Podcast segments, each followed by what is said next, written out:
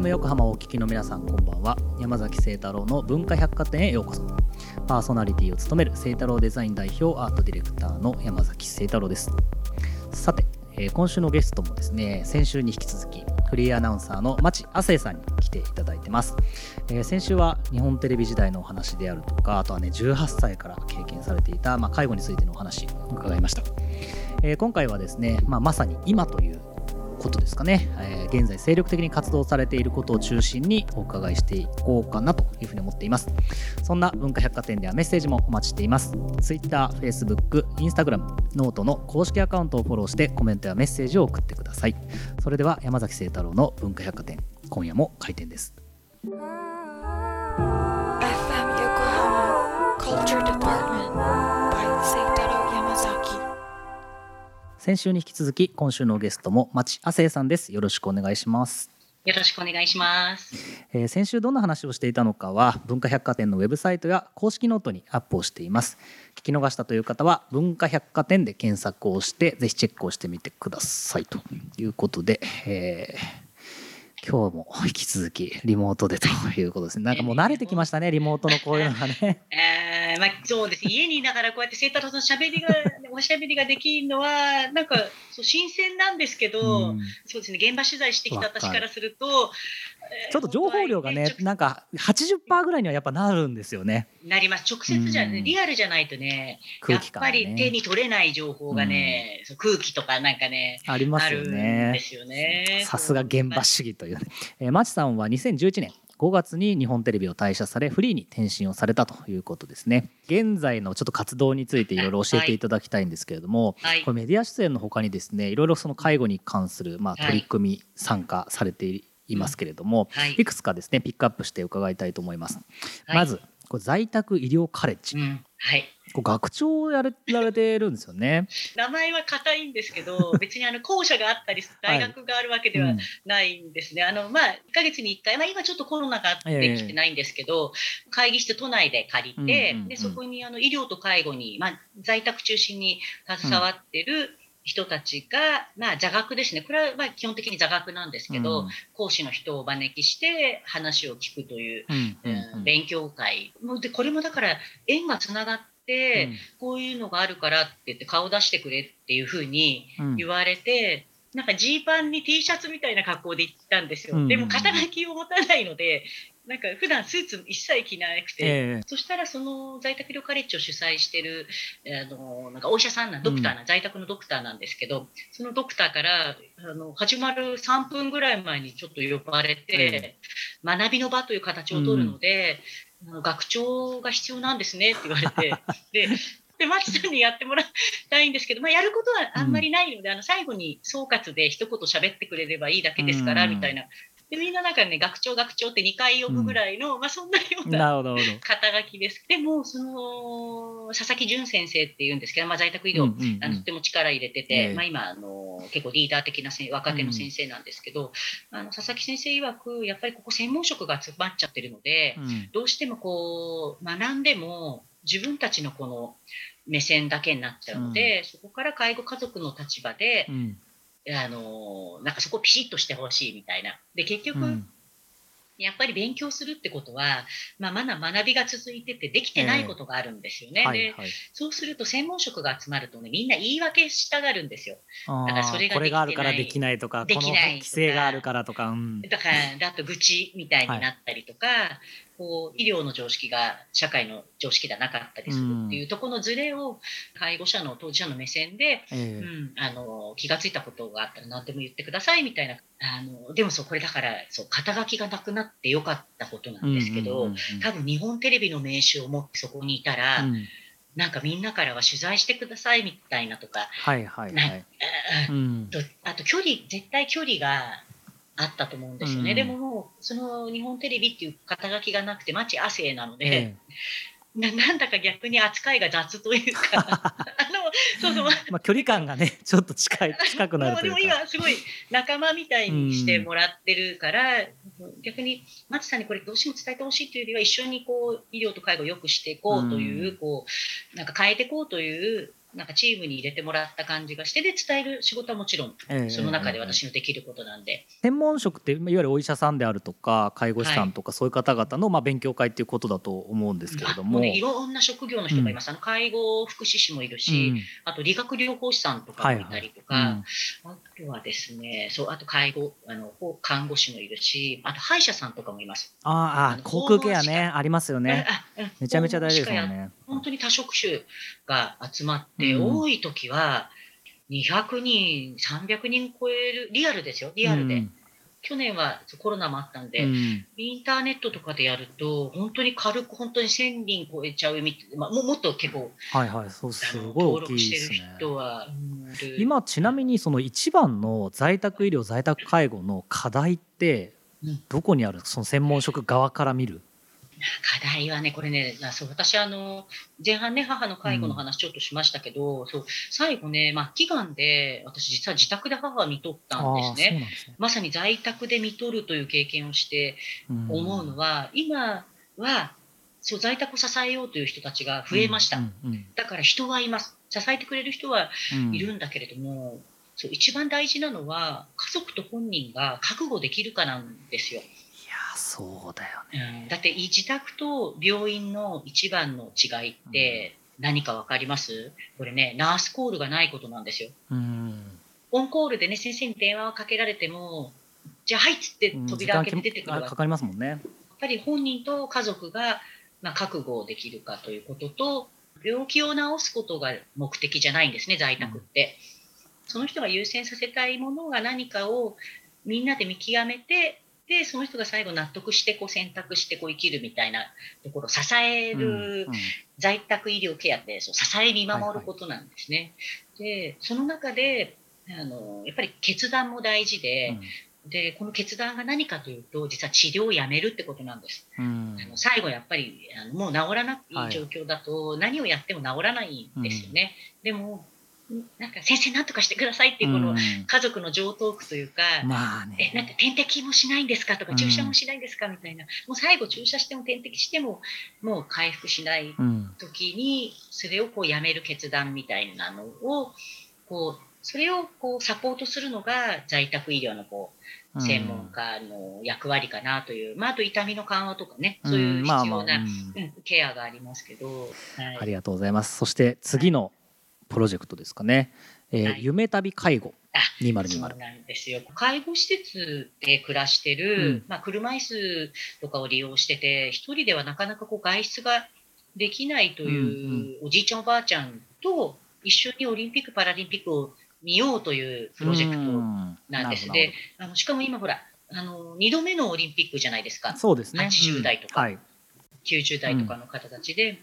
あのまあ、私、介護施設で講演したりとか行くこともよくあるんですけど、ええ。やっぱりオリンピック・パラリンピック見たくないですかって聞くと、みんなでも、いや、見たいさ、そりゃって言うんですよ。でも、この足じゃねえっていう感じで、どね。でそういう人たちを大学生と一緒に今、ボランティアをやってて、うんうん。まあ、夢旅と一緒に見に行きたいというふうに思ってもらうことをコツコツこの3年ぐらい、あの介護施設行ってボッチャやったりとか、あとお散歩のお手伝いしたりとか、うんなんかそういうコミュニケーションをとって、まあ、本番に行けたらね一番いいんですけど、うん。実はその行くまでのプロセス、はあはあはうんあの大学まあ、私たちも大学生と一緒にボランティアができて、うん。であとおばあちゃんおじいちゃんもその大学生と会えて嬉しいんですよ。でうん。ね。心が動いて、うん。で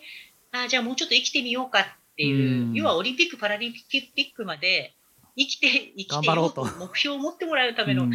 そうそう活動でもあって、うん。でその先もあの一つ叶えられたからこの先もやっぱりちょっと外出挑戦してみようというようなあの活動なので決してゴールが、うん、オリパラではない。あうん。のたまたま通過点にオリパラがあるだけで、うんちょっと本当このコロナがねもう落ち着かないと介護施設が今一切面会やっぱりいそうですよね。入れてくれないですもんね。うん。今ちょっとやっぱりシビアなので。うん。この活動は、本当去年、母がもし生きてたら、車椅子になって30年だったんですよ。だから、もし生きてたら、絶対お母さん連れてきたかったなとうん。思ってたので、この夢旅介護2020をやってる代表の人が、あのトラベルヘルパーといって、あの旅行をサポートするヘルパーさんを養成している。NPO の方が。うん。あもうぜひこの人の話もすごい面白い、あのそうで私実はトラベルヘルパー3級持っててああそうなんですか。で資格それで声をかけてもらったんです。マッチさんこういう活動やるからですね。僕もだってホームヘルパー資格持ってますからね。本当ですか、はい、僕が学生時代にヘルパーで働い二2級です。ね、やっぱねそのリはいリアルがあると全然違いますよね。やっぱりね。そうですねあとね大学生が成長したのが嬉しいですね。うんなんかあのなんだろうな明らかに活動に関わった学生が大人になって、はい。あとは主体的に考え、まあ、今アクティブラーニングで大学、うん。ね、千葉商科大学の子と一緒にはいはい。やってるんですけど、えこの大学が特にこのボランティア夢旅にかかってる学生さんたちの指導してる先生がアクティブラーニングを積極的に導入してて、もうあの授業はいいからこう夢旅のやってこいと。活動うん。やってこいっていう感じで、うん。でいろいろアイデアも出してくれるし、こう大人がなんとなく腰が重いところを本当積極的にねやってくれるので、うん本当お母さんはあのお母さんって言われてるんですけど 楽しくあの、うん。そうだから青春をもう一度って感じですね私。要は大学時代青春を送れなかったので、まあ、誰のせいでもなくて恨んでないですけど、ええ。今大学だからねな23年生ぐらいって言ってこう おじいちゃん おばあちゃんに言うとね 笑ってくれます、ねそうでしょうね。結構あれですかそのいろいろまあフリーになっていろんな活動をずっといろんなところでされてきて、よなんか社会が変わってきたなみたいななんかそういうのってなんか実感としてあります？うんええ若い人たちがすごいってことかな。やっぱ変わってきました？若い子たちのその考え方とか取り組んで取り組まれ方っていうんですかね。やっぱりね若い子たちの方が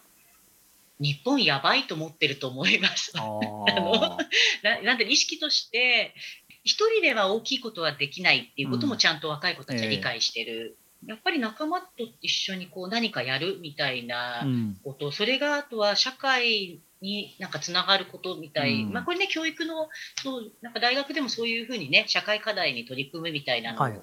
まあ私たちの時代よりも全然私たちってねやっぱ教科書のとかなんかまあね社会課題なんて文字なかったですからね教科書に。そうそうそうそう あのね大学とか高校とかでもそういうのをね、やっぱりあの触れることで全然違うんだなというだからやっぱり私は教育が大事だなっていうのをねなすごく。感じます。うんだからその特に千葉商科大学は、まあ、商科大学だったりしてあの別にあの介護全ての人たちが介護の世界に行くわけじゃないんですよね。うんで若い時にそういう車椅子に乗ってる人が何が不便かっていうことに気づいてる人が、うん。子が社会に出るっていうことが実はすごく大事で、はいはい。一昨年卒業したメタビの元学生の子はスーパーに就職したんですけど、ええ。でも夢旅の車椅子を押す経験がすごくやっぱり彼の中では刺激になってうん「あのマチさんあの陳列の棚低くします」って言って、ああでもそういうことですよね 結局ね。うん。あもうなんかねそいいとこ目つけたそれよそれって言って あのなんか全員が介護職になっちゃったらに。他の仕事する人いなくなっちゃうから、うですねうん。一般の会社も別に社会課題に向き合ってるわけですよ実は。うんうん。うんなのでソーシャルワークの部分はどの会社にも実はあるから、別に介護じゃない世界に行く人がその気づきの視点を持ってるっていうだからそれが大事。で今はだから若い子たちはねそういう本当にボランティアの活動が盛んだし、うん。社会とのつながり方みたいなものがやっぱ変わってきてるのはまあ事実ですよね。そうです。だからねいや捨てたこの先捨てたもんじゃないなと思うので今意識が変わらないでいる残念な人たちは、うん。もうこのまま時代に取り残され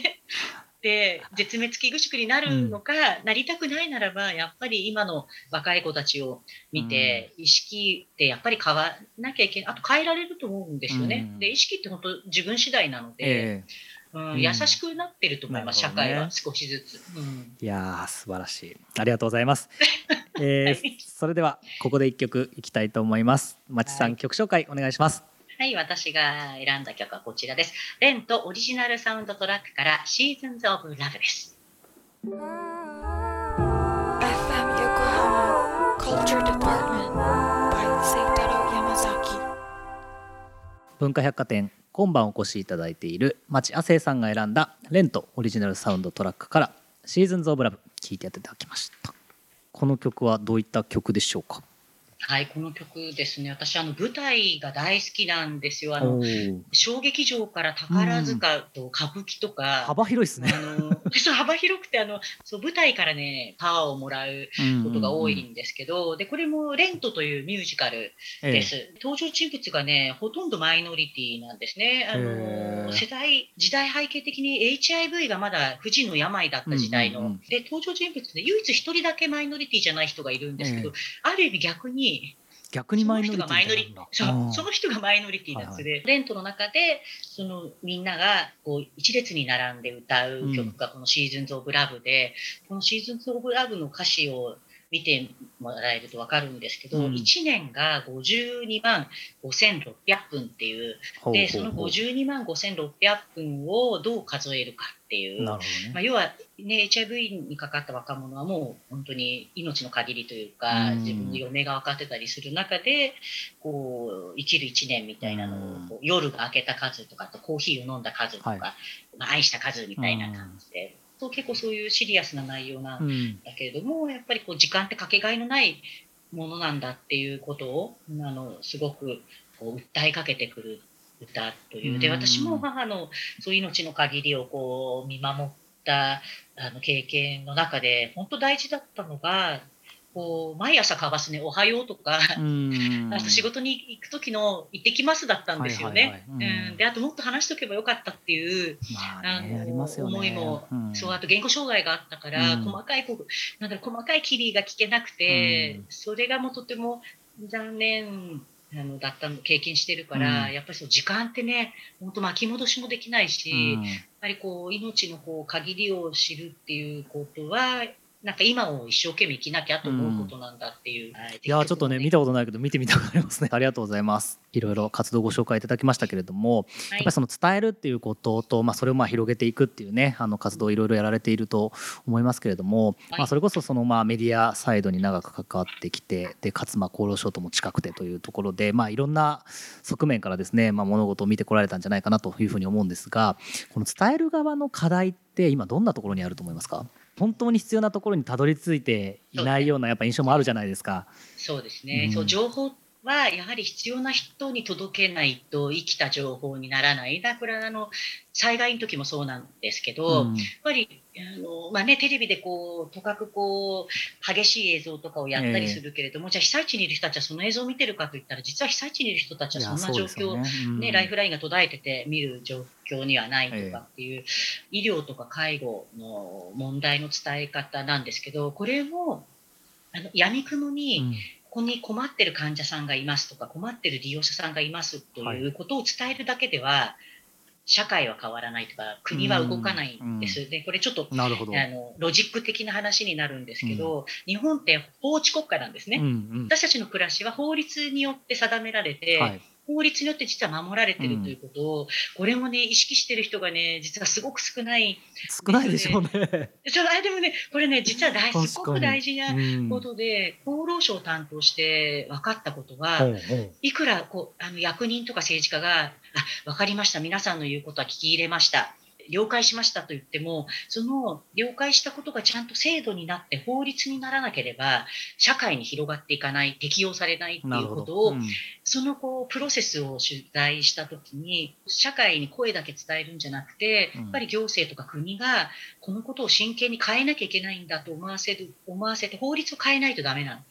ですよね、そういう報道の仕方をなるほどででね。例えば私がそう一個携わってたそのがんの医療に関してはあの欧米ではもう承認されて普通に使われてる薬が日本で、まあ、20年ぐらいはい承認されてなくて使えないっていうドラッグラグっていう問題があって、患者さんが本当に命を懸けて、まあ、署名集めたりっていうのを取材してたんですけど、でその結果どうしたかっていうとがん対策基本法っていうのが実はできて、でこれれができたのは実は政治家のおかげじゃなくてがん患者さんたちがあの訴えかけて、あのがん医療を良くしていきましょうっていうことを法律に書きますっていう、うんうんうんであと緩和ケアもちゃんとやりますとか、うん、あとがん教育もしますとかっていう、まあっていうそうその過程を取材そう一応私も片隅にこうドラッグラグの解消だったりとか、うん。そのがん医療をこう変えるためのそういう流れを追って取材できたかなと思うのでだからそういうようなキャンペーン報道みたいな、ううんん本当に世の中を動かすんだという現場にいる記者一人一人が一つテーマを持ってずっと長く追い続けたら必ず何か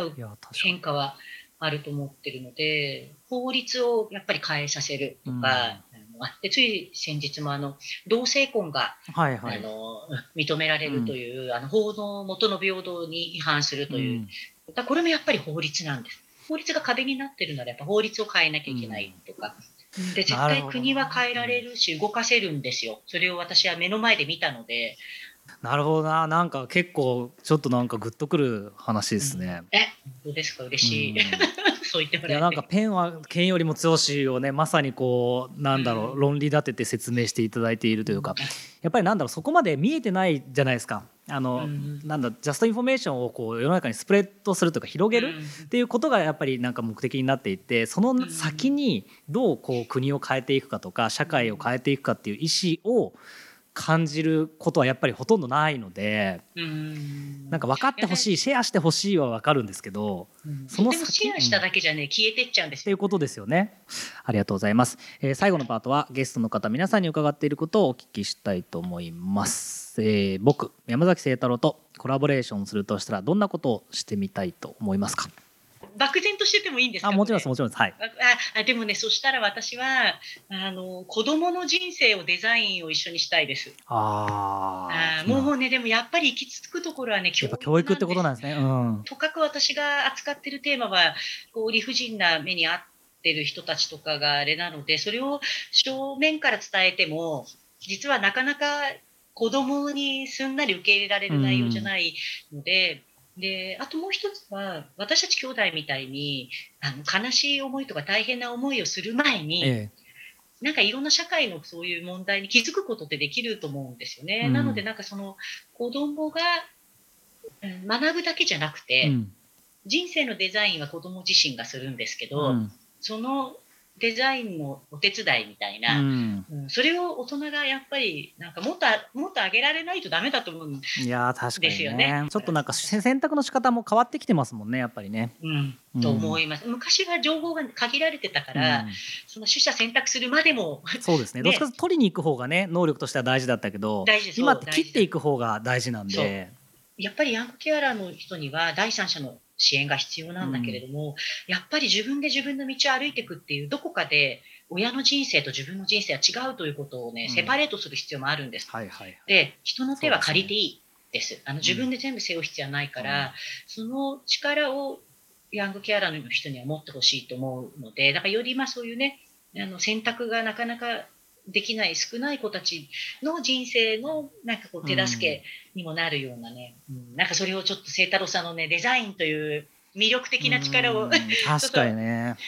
楽しくねなんかこうジャンプできるのがまあ一個のデザインのねあの力だったりとかいやもうもうするので。本当その通りだなと思って。ありがとうございます。そしてこの番組のコンセプト文化百貨店という架空の百貨店があったとして、はい。バイヤーとして一角を与えられたらどんなものを扱いたいと思いますか？見えないものでもいいですか？あもちろんです。もうみんな結構ね バラッバラなんで。なんか私はあの声なき声を置いてほししいなという、ね。今はもう声なきではなくなりつつあるので、うん。あの個人が発信はできるようになってるけれども、ただ発信してるのを誰かがキャッチしてあげないと、うん